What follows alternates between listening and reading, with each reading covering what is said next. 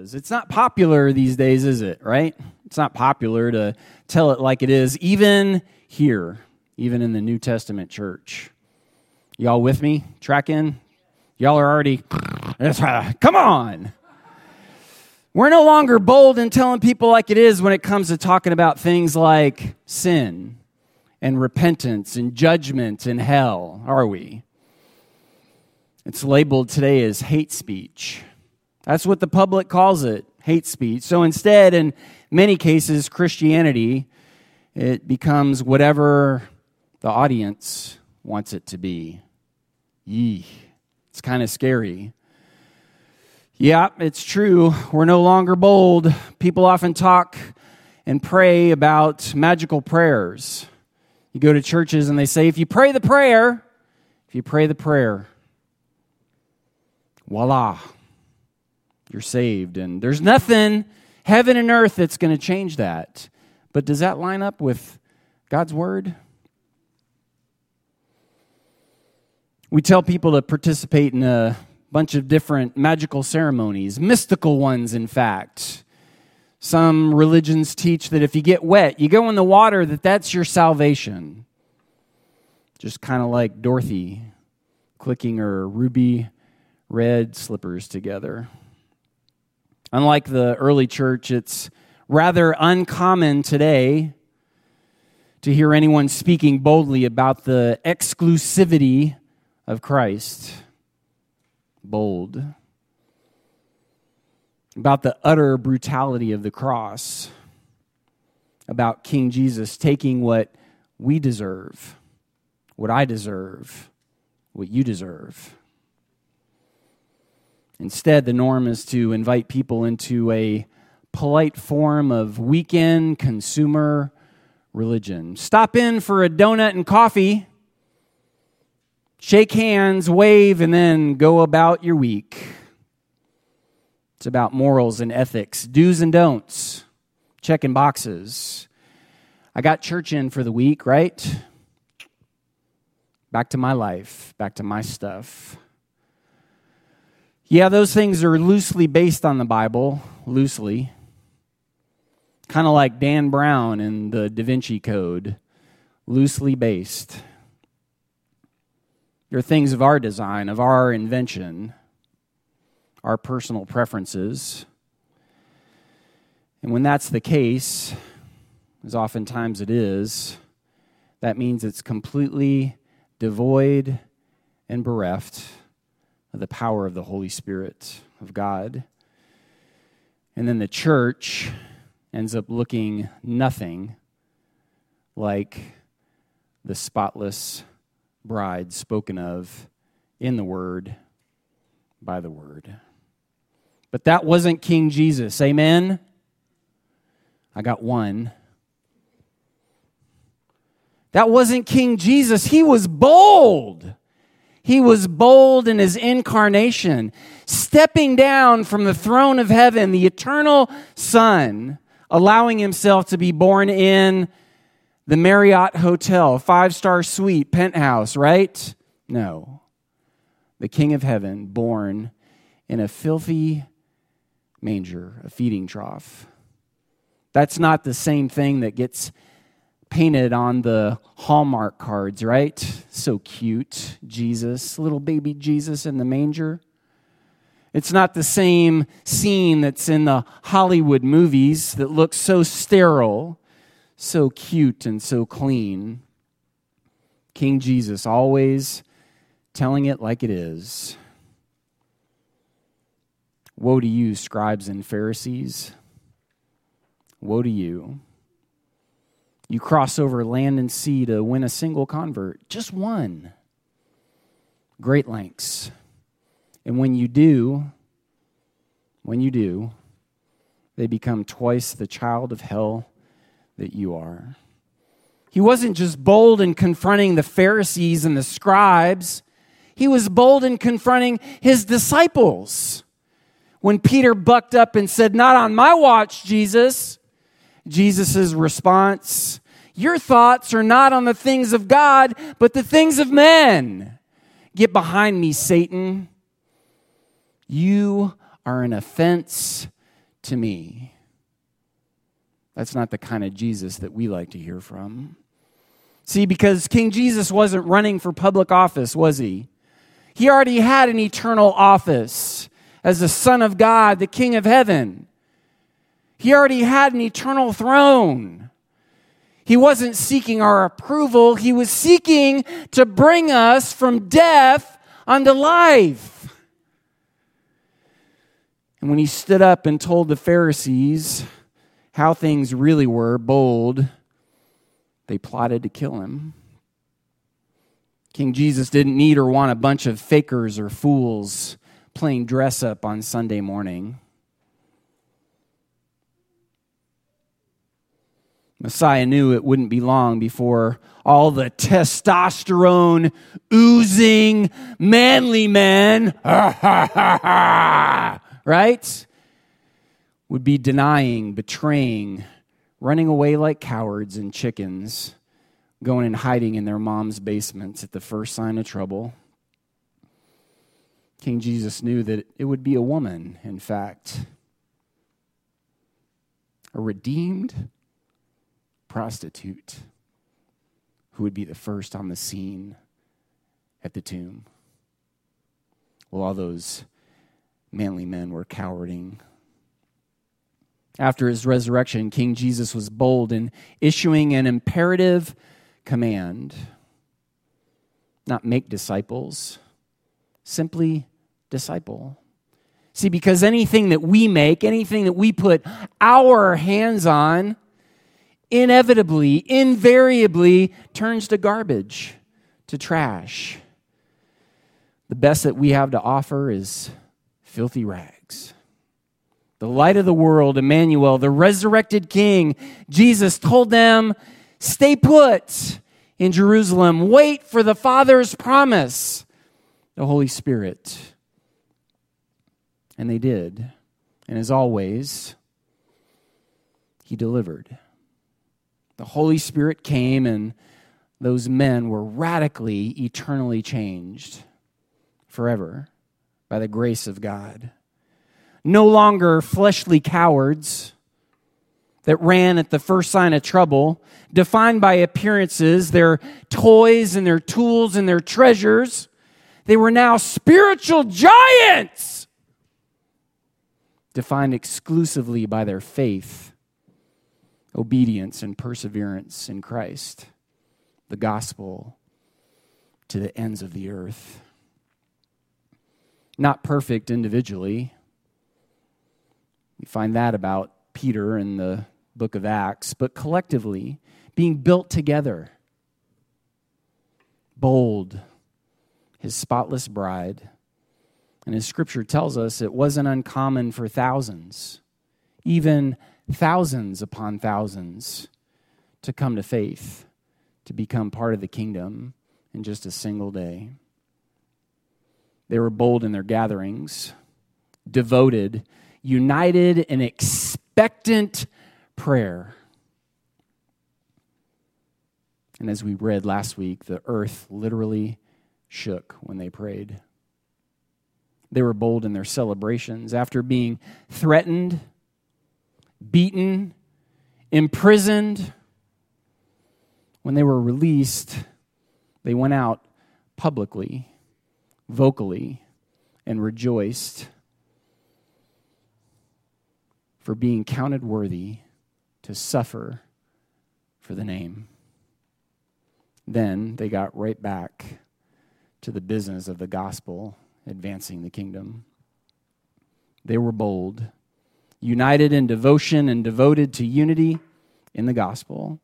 We know because scripture tells us in the book of Acts chapter 4, verse 32, we read Now the entire group of those who had faith were of one heart and mind, and no one claimed that any of his possessions was his own, but instead they held everything in common. With great power, the apostles were giving testimony to the resurrection of the Lord, and great grace was on all of them. For there was not a needy person among them, because all those who owned lands or houses sold them they brought the proceeds of what was sold and laid them at the apostles' feet.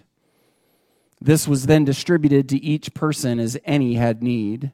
Joseph, a Levite from Cyprus by birth, the one the apostles called Barnabas, translated son of encouragement, sold a field he owned, brought the money, and laid it at the apostles' feet. And then in 5 1, but. But. Everything was very good, just like in Eden. But the enemy, the deceiver, the eternally defeated one, the serpent, was lurking in the shadows, watching and waiting. But but a man named Ananias with his wife Sapphira sold a piece of property. However, he kept back part of the proceeds with his wife's knowledge and brought a portion and laid it at the apostles' feet. See, the serpent wanted to wiggle in the back door yet again. But resurrected King Jesus, the foreshadowed, victorious serpent crusher, wasn't having it. The church is in Eden. Our bridegroom didn't die for a corruptible, earthly garden paradise. He didn't. He's not Adam. He's not standing by idle, apathetic. Christ came and died to present her, to present us. Holy, unblemished, perfect, incorruptible, always, forever, his spotless bride. Filled with the Holy Spirit, Peter was courageous, bold, and he told it like it is in verse 3 Ananias, Peter asks, Why has Satan filled your heart to lie to the Holy Spirit and keep back part of the proceeds of the land? Wasn't it yours while you possessed it? Wasn't it? And after you sold it, wasn't it at your disposal? Wasn't it? Why is it that you plan this thing in your heart? You've not lied to people, but to God. When Ananias heard these words, he dropped dead. And a great fear came on all who heard. The young man got up, wrapped his body, carried him out, and buried him. About three hours later, his wife came in, not knowing what had happened. Tell me, Peter asked, Did you sell the land for this price? Can you imagine the tension? Can you imagine the people who were there that witness Ananias dropping dead. Sapphira, don't lie. Don't say it. Yes, she said, for that price. Then Peter said to her, Why did you agree to test the Spirit of the Lord? Look, the feet of those who buried your husband are at the door, and they will carry you out as well. Instantly, she dropped dead. When the young man came in, they found her dead, carried her out, buried her beside her husband. Then great fear came on the whole church and all who heard these things. Sadly, tragically, pastors, preachers, churches, seminary professors, commentators, often pervert this passage into being about money, about economics. Often it's leveraged for funding building campaigns. Like everything else, we warp and twist and pervert, making it into being about us. But the real point, the real point is that King Jesus was emphatically saying to everyone everywhere, always. Not this time. Not this time. Not here. Not now. Not ever. Don't mess with my spotless bride. See, if people want to play dress up on Sundays, Jesus says, you're absolutely welcome to do that. You're absolutely welcome. Just don't do it in my name. King Jesus said, I'm not going to stand for any attempts to soil or stain the reputation of my bride. I can't help it. My ears always perk up when I hear pastors, preachers, whoever say, We're a New Testament church. I can't help but wonder what exactly do you mean by that? What standard are you going by? Is it this one? Is it King Jesus' standard? Because he said his bride is his poema, his masterpiece, his handiwork, his craftsmanship.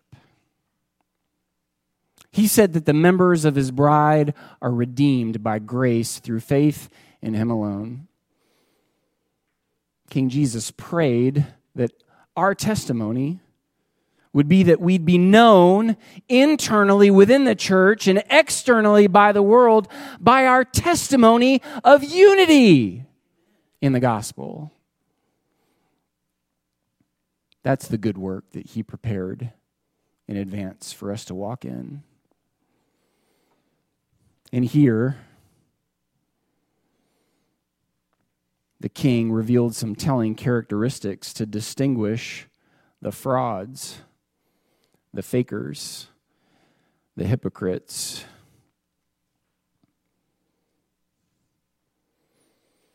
From the genuine article.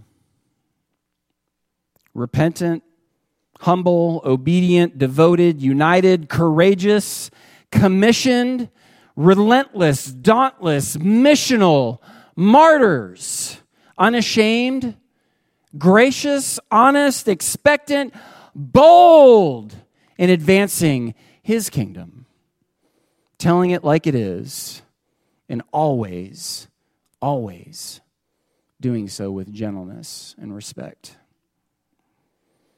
Before the cross, Jesus harshly rebuked the religious elite for taking great pains to produce a single convert, only to make them doubly condemned.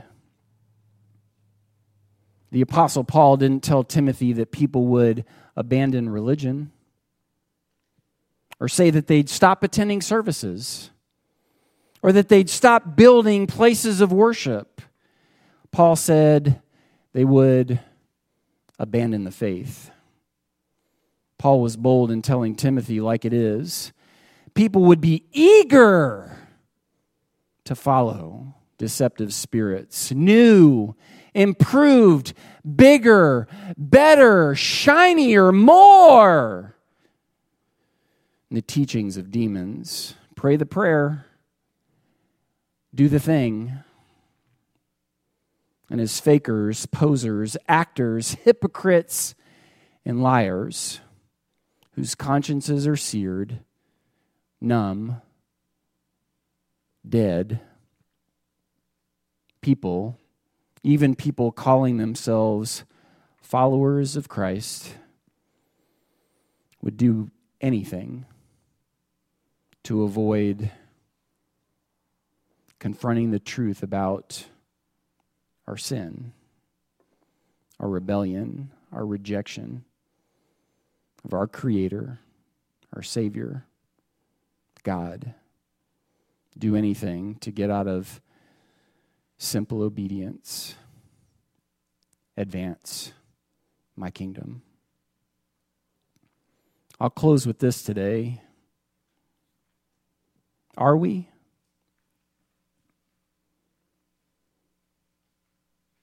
Are we a New Testament church? Does the earth shake when we pray? Do mountains move?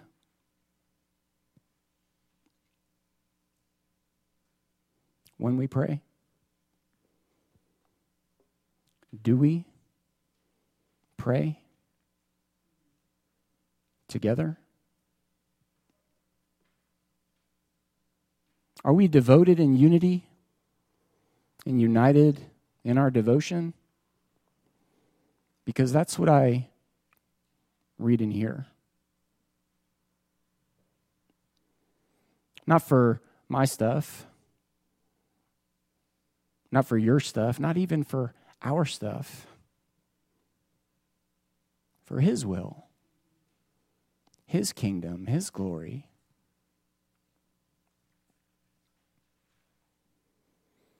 Do we pray for boldness? Do we tell it like it is? I've checked many times, cover to cover, lots of different versions. And I've never once read about a membership 101 class in here. Never once. I've never read about letters of transfer. There's no mention of passive, consumer minded church shopping weekend warriors. There's members, and there's other. What I have found is a stark contrast between legit members of his bride and his body, and of the half hearted, insincere, casual, church shopping, polite religious actors. It's right here. We read it today. Barnabas, like the song we sang, all in. He sold and he brought everything and laid it at the apostles' feet. Everything. Ananias and Sapphira, on the other hand, thought it would be okay to just play church. Okay to dabble, to act, pretend, to put on a little Sunday show. They thought it would be okay to just give a portion, just to hold a little something back. And King Jesus' immediate and emphatic response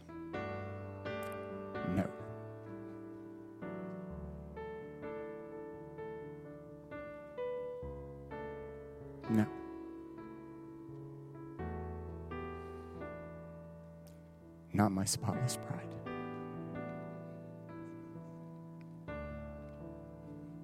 They dropped dead, and a great fear came upon the whole church and all who heard.